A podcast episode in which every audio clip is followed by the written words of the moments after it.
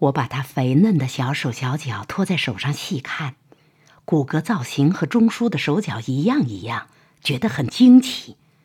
钟叔闻闻他的脚丫呀，故意做出恶心呕吐的样儿，他就笑出声来。他看到镜子里的自己，会认识是自己。他看到我们看书，就来抢我们的书。我们为他买一只高凳，买一本大书，丁尼生的全集。字小书大，没人要，很便宜。他坐在高凳里，前面摊一本大书，手里拿一支铅笔，学我们的样儿，一面看书，一面在书上乱画。钟叔给他朋友司徒亚的信上形容女儿顽劣，地道是钟叔的夸张。其实女儿很乖。我们看书，他安安静静自己一个人画书玩。有时对门太太来抱他过去玩儿。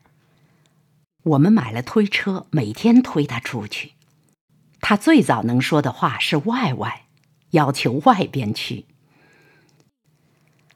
我在牛津产院时还和父母通信，以后就没有家里的消息。从报纸上得知家乡已被日军占领，接着从上海三姐处知道爸爸带了苏州一家人逃难，避居上海。我们迁居法国后，大姐姐来过几次信，我总觉得缺少了一个声音。妈妈怎么不说话了？过了年，大姐姐才告诉我，妈妈已于去年十一月间逃难时去世。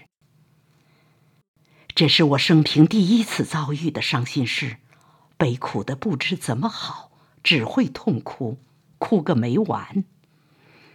钟叔百计劝慰，我就狠命忍住。我至今还记得当时的悲苦，但是我没有意识到悲苦能任情啼哭，还有钟叔百般劝慰，我那时候是多么幸福。我自己才做了半年妈妈，就失去了自己的妈妈。常言，女儿做母亲便是报娘恩。我虽然尝到做母亲的艰辛，我没有报得娘恩。